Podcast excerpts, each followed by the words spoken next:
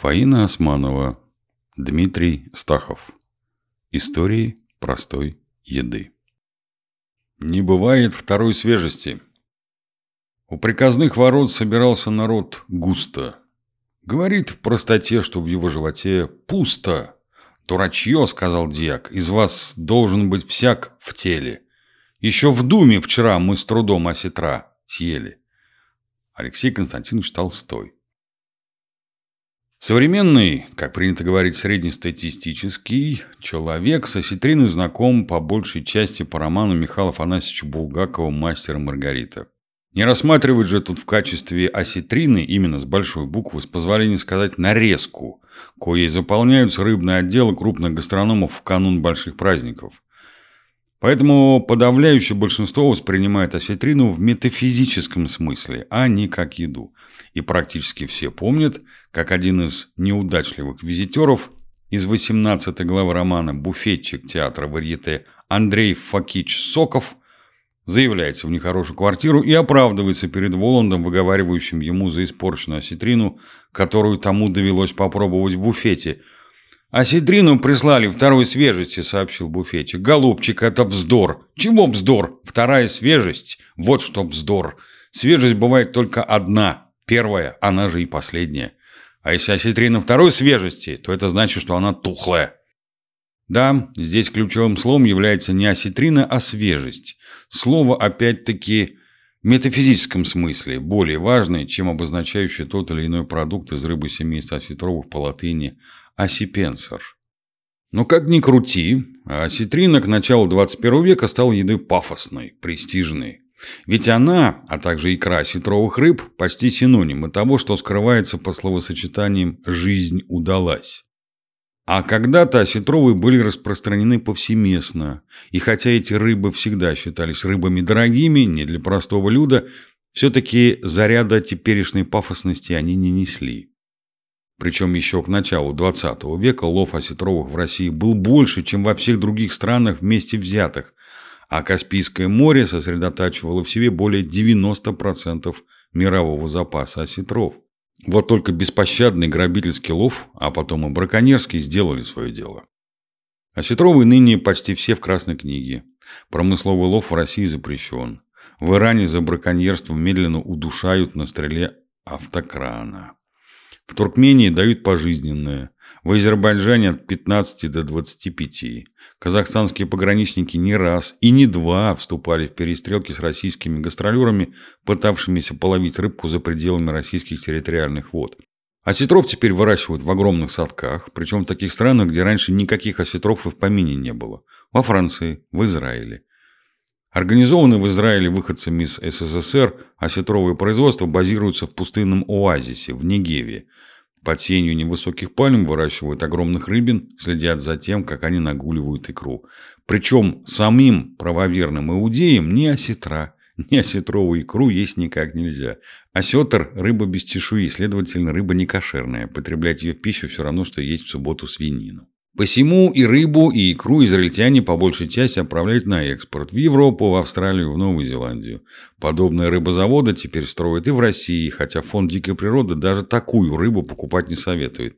Неважно, где рыба выращена, раз она в Красной книге, значит, это все сейчас. А раньше? Много лет назад писатель Виктор Ерофеев признавался, что многие его взгляды и привычки сформировались из-за того, что в молодые годы он был перекормлен черной икрой. Автор этих строк, как минимум в детстве, принадлежал к совершенно иной страте советского общества, чем сын дипломата, золотой мальчик Ерофеев. Можно сказать, к той, которая была максимально удалена от столичного бомонда и от таких ныне почти забытых прелестей советского образа жизни, как распределитель. Маленький городок на впадавшей к Каспии большой реке, очереди за самым необходимым. Только та самая заветная черная икра и рыба осетровых пород, благодаря браконьерам, были доступны в неограниченном количестве. До сих пор перед глазами маленький казахский мальчик, чумазый, бредущий по пыльной улице, с огромным куском хлеба и толстым слоем икры на нем. Или лежащий в прихожей осетр, рано-рано утром принесенный рыбаками. Настолько огромный, что через него, отправляясь в школу, было трудно перешагнуть. Еще тогда, в детстве, подспудно, потаенно зародилась мысль о связи еды со статусом, властью, вернее, с близостью к ней. Крайности таким образом сошлись, чтобы потом вновь разойтись, и уже окончательно. Да, осетровые и черные икра не случайно стали в России признаком благополучия и значимости.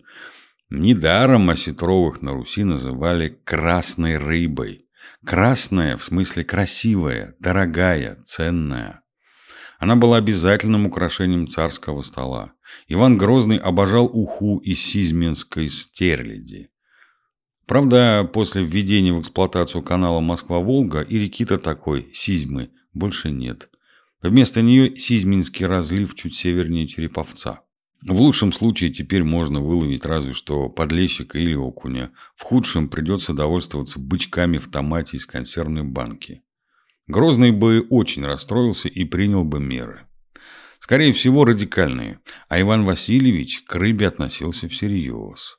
Недаром же он, изгнав в 1554 году из Астрахани хана Ямгурчея, ставленника крымского хана, обязал нового хана, Дервиш Али, поставлять к своему двору 3000 крупных белук и осетров ежегодно. Русским же официально разрешили беспошлино ловить рыбу от Казани до моря. А то ведь во времена Золотой Орды астраханские татары, чтобы осетровы не доходили до русских вод, придумали перегораживать протоки и ставить на главных рукавах Волги так называемые «учуги», бревенчатые сооружения, посередине которых для задержки рыбы строились ловушки, избы и дворики в виде заборов. Дервиш Али, впрочем, вскоре так же, как и его предшественник, переориентировался на Крым, и Грозному вновь пришлось посылать войска. Тут можно долго спорить о государственных интересах, сферах влияния, борьбе русского царства с остатками некогда грозной Золотой Орды, но, быть может, все объясняется любовью московского царя Касситринки. Тираны и самодержцы все такие чревоугодники. Как бы то ни было, постепенно осетрина, оставаясь властным продуктом, перестала быть блюдом исключительно царским. Но сохранила при этом свой высокий статус. Не мудрено поэтому, что Собакевич на завтраке у полицмейстера заметил для себя гигантского осетра и в четверть часа с небольшим доехал его всего. Когда же хозяин и гости вспомнили об этом произведении природы, от него остался один хвост. А Собакевич пришипился так, как будто и не он, и, подошедший к тарелке, которая была подальше прочих, тыкал вилкою в какую-то сушеную маленькую рыбку – Отделавший осетра, он сел в кресло и уж более не ел, не пил, а только жмурил и хлопал глазами. Осетрина стала также и продуктом филантропическим. Мельников-Печерский в романе «На горах» описывает, как состоятельные купцы присылали в бедные дома и монастыри рыбные снеди к масленице. Описание приношений купцов звучит как фрагмент настоящей поэмы. Рыба осетрины свежей 6 пудов, да белужины столько ж, да севрюги соленые 4 пуда, тешки белужьи, да потрохов осетровых по пуду, икры садковой полпуда, осетровый салфеточный пуд. Для человека наших дней стоит объяснить, что икру садковую получали от разводимой в садках стерляди, а салфеточная – не что иное, как икра паюсная, та, которую можно было резать ножом. Кстати, Введенный в современной России мораторий на черную икру представляется, с одной стороны, справедливым, с другой – несколько странным. Ведь современные технологии, по сути являющиеся усовершенствованными садками купцов-филантропов Мельникова-Печорского, позволяют получать икру без значимого ущерба для поголовья диких осетровых. Во всяком случае, французская садковая черная икра, предки живших во французских садках осетров были из СССР – вкусна и по сравнению с иранской сравнительно недорога. Вот только доехать осетра Собакевичем наших дней затруднительно. И дело вовсе не в дороговизне исходного продукта. Оборудование современной кухни, за исключением кухни профессиональной, не позволяет приготовить такую рыбину целиком. Последний известный автору пример – осетры, которых подавали на банкете по поводу инаугурации первого президента Калмыкии Кирсана Илюмжинова.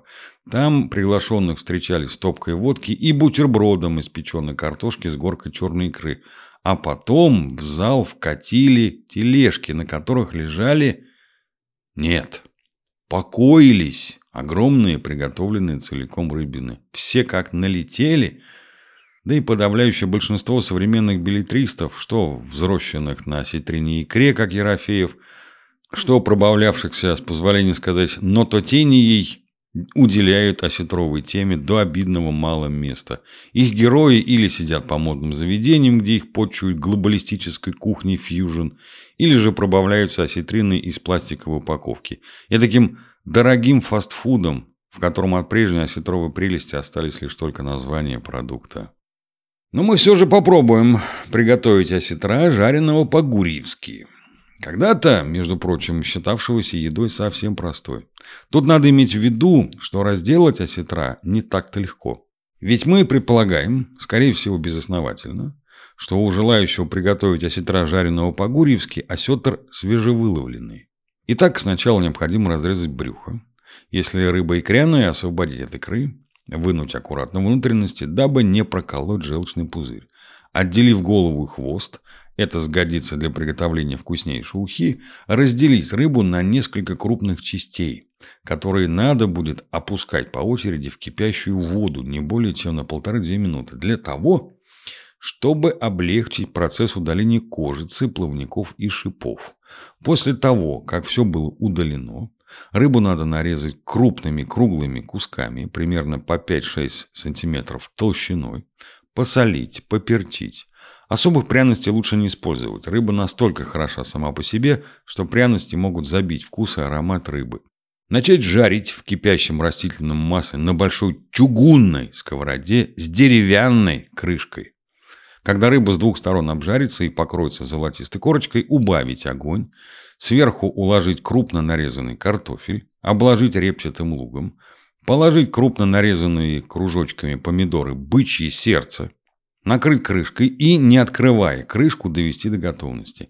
Выложить на блюдо, посыпать укропом, украсить лимоном, подать с хреном. И попробовать доехать в один присест.